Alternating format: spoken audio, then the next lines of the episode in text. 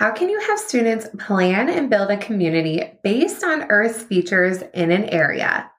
Civil engineers and a lot of other STEM careers use GIS or Geographic Information Systems data to help them create a community that will work in the space that they are given. I'll be sharing an in depth overview of a STEM lesson that I taught using these concepts that you definitely don't want to miss out on. Students will go through the engineering design process and learn more about what GIS is. Then they'll be given different data of a fictional location that shows them the landscape of an area. From there, they will create the map of this data, they will build the physical features, and then they will plan a community based on these features, but also think about the way that their community works as a whole. Of course, they will make modifications to their design when things don't work. This is such a fun makerspace lesson that my students loved, and I know that yours will too.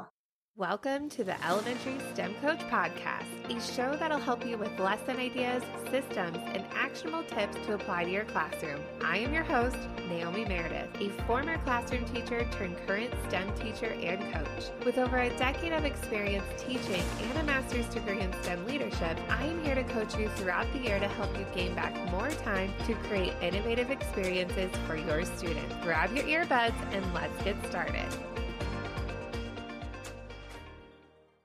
It's always fun for me to record episodes when I get to talk about the lessons that I've taught with my students.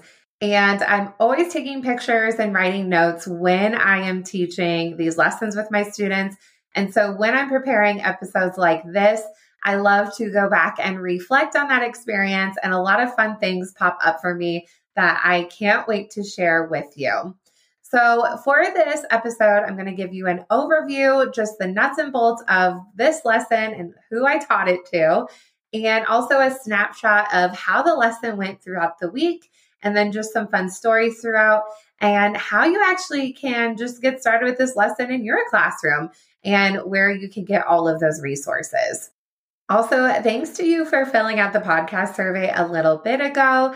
You, a lot of you really wanted to hear lesson plans and how I taught them with specific grades. So, even if you aren't teaching in that specific grade that I taught this lesson in, don't stop the podcast. You can definitely get ideas and how this can best work in your classroom. So, don't write me off.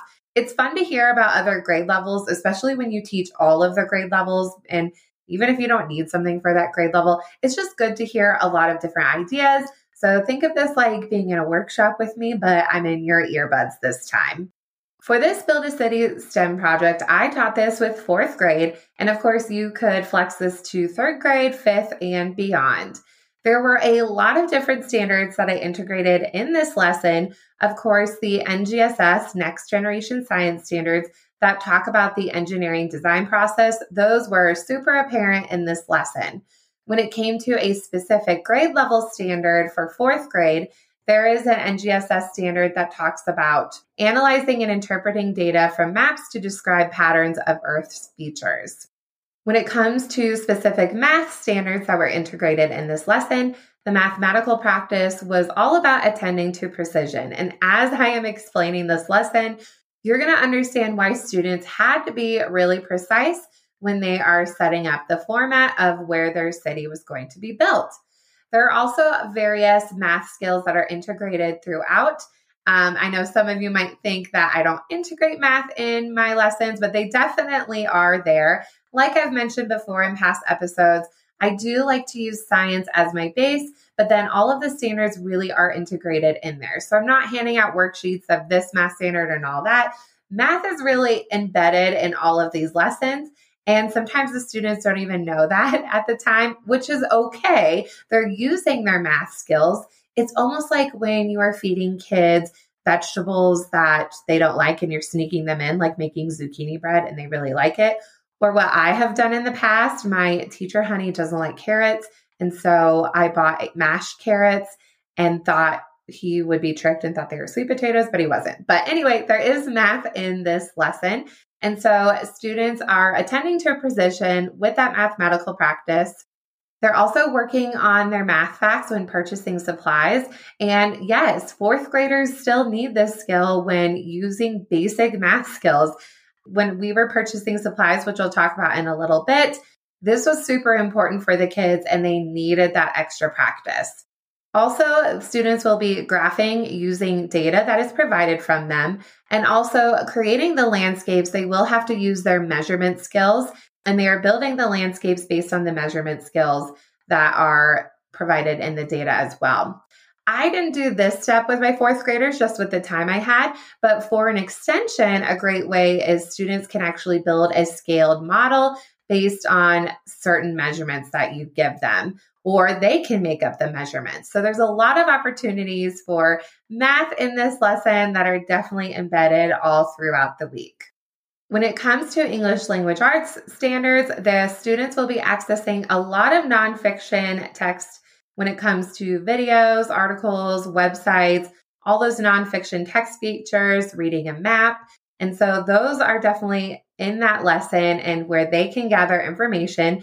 And of course, don't forget those speaking and listening skills. Oftentimes we think about there aren't specific STEM standards as of this as of now, with this recording, totally true, but those speaking and listening standards are super, super apparent in STEM. And so there's a ton of collaboration and talking about their work in this lesson. Also, when it comes to the ISTE standards for students, students are being a knowledge constructor and all of those various things that fall under that. So definitely check out the ISTE standards for students if you're not familiar with them. Again, another great way to integrate STEM and just the planning and how you might want to assess your students if that is an option or something you need to think about. I did teach this lesson five days in a row, but I know we all have different schedules, so modify what works best for you. Take out the pieces that you need or don't need, but I'm giving you an overview of how this went in my classroom. To start off this project, students were asked the question that they were going to be answering throughout the week. How can you plan and develop a community based on Earth's features in an area? So, not only are students going to be planning and designing a community, they really have to be mindful of the features in the area and where they can and can't build things. We talked about how if there's a muddy area in a landscape, it doesn't really make sense for a house to be built there. There might be some issues with where the water is filtering. Maybe it gets flash floods all the time. That might not be the best place for a house to be built, and there will be some issues. Likewise, if there is a river or a lake, typically houses aren't built on there. Maybe you have a houseboat, but having students really be mindful of the landscape when they're making their decisions and planning their community was super good for them to think about. From there, we did some imagining, and students learned more about GIS, Geographical Information Systems, and how they're used in various jobs. We looked at different videos, different websites, and examples of how GIS is used. Sometimes it's even there to help communities with water. So, real life examples of how this is used in our world and even day to day as well when we are using maps in our real lives. From there, we also talked about different people who have jobs that will use data and work together to build and create a community. You have the architects who are really thinking about the design and the structure of the buildings. But then you have the civil engineers as well, and then all of the city planners, and just how all those people can work together. There are some great videos out there on YouTube that even talk about this collaboration. And they even talk about words of how the engine they don't say engineering design process, but they actually talk about how they collaborate and work together. They plan, they have to revise their plan. They built their plan and then they make changes along the way. They have to make decisions. So, all those things that you're doing in your class and how they are actually used in the real world. So, students were really mesmerized by this. And it really brought up some great conversations with the students of how some of their parents or people in their family or people they've seen in movies have these types of roles. And then they were asking them questions throughout the week when they were designing their projects. If you're a teacher who needs more of an extension, or you are teaching GT or homeschool, or even a classroom teacher, you can definitely do this lesson. You can have students dive in deeper when it comes to the features that are in a city. Google Earth is a great resource for this, and you can even create a scavenger hunt where students are finding different locations in the world, and then they can notice the different features that a place might have, such as the human features, the cultural features, the physical features. And this can also tell a lot about a place and how people live and why a city might be designed the way that it is. So, the, again, another great extension, another way to integrate a technology tool in your classroom using those mapping skills, even pulling in a little bit of that social studies and really helping them be thoughtful when they get to the planning of their city. Of course, there is more than enough information to dive in that background knowledge. And of course, all that knowledge really helps with the building. So take it or leave it, what would work best with, with your students. I didn't have time for the Google Earth, but if I were a classroom teacher or any of those other roles that I mentioned, that's something I definitely would integrate. Now, this project I did a little bit differently than some of my other Makerspace projects. Before students actually drew the plan of their city, they actually had to use their fictional GIS data that I gave them and really figure out what their landscape was actually going to look like.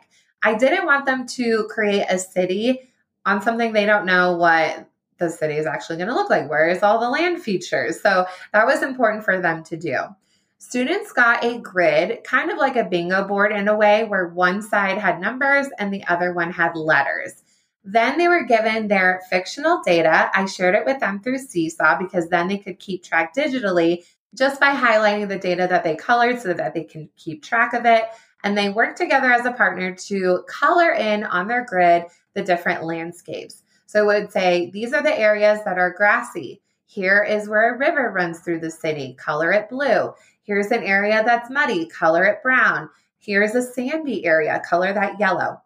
So this took about a whole class time for students to collaborate and work together to create what their landscape looks like. Now, don't worry, you might be saying, oh, well, everybody's looks the same. Yes, their map does look the same. I do know this. But once they get into the planning, completely different. They needed to have some sort of base to build up off of. Then, when it came to the physical features of the place, I created clay, some homemade Play Doh at home that they would actually build on top of this grid. I just put the grids inside of sheet protectors or sometimes large Ziploc bags so that the paper didn't get soggy. And then their data actually told them in these areas that you built, you need to build up the land to a certain height. So having rulers on hand was helpful because then they had to actually measure how high certain places on the landscape was. Now, side tip with the clay, I somehow super messed up when I made the recipe and I brought all of this in and I found out all these different sensory needs I wasn't quite aware of because I definitely messed up on this Play Doh, this clay that I made, and it was extremely, extremely sticky. Kids were screaming. It was all over my floor. It was all over the computers, the trash can, and maybe my hair. It was a disaster. So double check your recipe. Maybe even buy some Crayola modeling clay. That would be really awesome if you bought that because it doesn't dry out. It's super inexpensive. And then at the end of the project, you can actually have kids give you back all of the modeling clay. So that might be working out a bit better.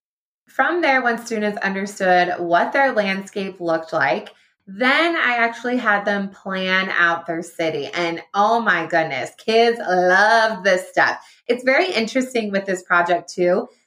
different kids like different parts of this project. And even more interesting, because I've known these kids for a long time, there were kids who were like, they go through the motions, they do the projects, like, cool, whatever, they get into it or not. But those certain hard kids, I don't know what it is about this project. They were super invested in it and they were all in. So that's why I'm telling you, having all these different types of experience in your classroom is so important because you never know what students are going to like and not like, but you need to mix it up because you can grab those kids at whatever lesson you don't know when it's going to hit them and just bring out this light bulb. So that was super fun to watch in the students. So when it came to this planning, they got super into the planning. Some kids even didn't get to finish their building part because they love the planning piece, almost like creating a blueprint of their city, which is totally fine. That's where they're at in the process. So I'm glad that they were excited about it. With their plan, they had certain parameters that they needed to add to their city. So I did want to have them add specific things and things that most communities have. Some of those things were having roads, a neighborhood, a way to cross the river. It could be however they wanted to cross the river. So I got some creative designs there. And yes, I did make the kids have a school. We weren't doing online learning in this place, in this fictional place. So there was some sort of school. A lot of kids also added targets, which was super funny as well. And I'll even t- share some of the things that they added. After students created the plan for their city, then they were ready to build. They did not get unlimited supplies, so I did have my Makerspace menu and money out for them. And they had a budget of $25 where they would purchase the supplies for their city. If you want to hear more about exactly how I use Makerspace money and a menu in my classroom, go back and listen to episode six. I explain the whole reason behind this and how this actually helps with the materials and management in your classroom when you are doing a makerspace project like this one. Along the way, I shared with students a checklist of ways to modify and improve their design and ways how they can actually make it a lot better. This was also a great time. You can also have students think about the scale of the things that are in their city. Again, if you want to go even more specific about the measurements and drawing and creating things to scale, you definitely can do that. So, just being really thoughtful about the designs and how everything works together as a community is super important when you're a city planner and using the landscape to design what you have in front of you. Students were so proud of their creations and they loved they loved collaborating on this. In a lot of ways, it was like having a hands-on real life Sim City game. I don't know if any of you ever played The Sims. I did play the human version where they had the houses, you build the houses and you have the people inside. I also would play Sim City and Roller Coaster Tycoon and Zoo Tycoon. So I've always had kind of that STEM background, even though I never knew I'd be a STEM teacher. But they loved this hands on thing. They got super into it. There are some super cute things that I'm definitely going to link the pictures in the show notes because you definitely have to see what they did. One group created a restaurant and it looked like a giant fry box with the fries sticking out of it. So super cute design and very creative. I love that. That's very good marketing if that was a business. You have the fries. Also, another student 3D printed something at home and added that to their design and wanted it to be a wind turbine to collect renewable energy of the wind. So that was super cool that they had a moving piece in their design and that it actually spun around. I did take a video of that in action because it was just so cute. There's also in the fictional data a muddy area of the town one group decided to make this a dirt bike area where they people could go and pay and ride their dirt bikes. Another group decided this would be fun to be have a pig farm and all the pigs would be rolling in the mud. So how cute is that? So again, all of their cities had the same landscapes, but their designs were 100% different and they were so invested in their designs. They were so proud of themselves. When it came to the share piece, I highly recommended for them to take a video of their work, especially since they were working in groups. Not everybody could take the project home. And so taking a video was a great way for them to share their work with their families. And, you know, there's families who just like, hey, we don't need to keep this project. So a video is a really great way. Again, of course, I use Seesaw, but you could use another platform like Flipgrid or something like that, where taking a video, they can take their work by taking a video. If there's groups who finish early, or if you wanted to extend this project even further, they could take a video of their work and then create a little commercial of why you might want to live in this city and what are the features of this place and try to convince others of why you should live there. So, as you're listening, and even while I'm explaining this to you, if I was a classroom teacher, I can see all of these cross curricular connections, and you could do this whole thing for a while. You can have them in reading research about GIS and how that's used in real life and new things that they learned and things that they're wondering and things they want to explore more. In social studies, you could have them explore Google Earth and all of the physical features of a place in the land. And math, and you could even just combine math and science where they're creating scaled models of their buildings and then implementing that into their design. In writing, they could write a persuasive essay of the commercial of why you should enter this land. So, see how it all can connect together. When I was a classroom teacher, I was all about projects like this that could connect with everything. It actually made your planning so much easier. So, so much fun. There's so many extensions that you can do.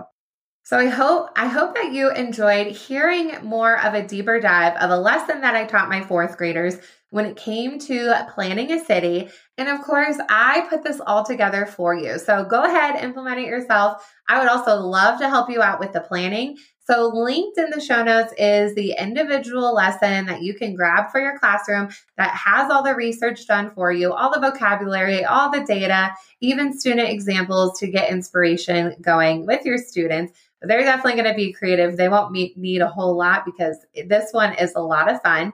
Or you can also see in my free year long plan how this connects together with my whole K through five engineering unit. So this was one of very many lessons in this K through five where students took on the role of being earth engineers in a lot of different ways. Of course, there's lots of different bundles too with this. So you can buy this individually. There's a grade level unit. You can even look at the whole K through five bundle, or even if you only teach upper elementary, there's an option for three through five. So lots of different ways where you can integrate this into your classroom and bring that creativity where students are awesome city planners, civil engineers, even that element of being an architect and having that creativity with their building design but it really opens up the world of just another way how STEM is used in their real lives. Thank you so much for listening to today's episode of the Elementary STEM Coach Podcast. I would love to connect with you over on Instagram at Naomi Meredith underscore or send me an email to elementary STEM Coach Podcast at gmail.com. Also, make sure to check out my website, naomimeredith.com, to see all the show notes from today's episode and shop my K 5 STEM resources. Any questions you have, needs for resources, or ideas for episodes, get in touch. I'll talk to you soon.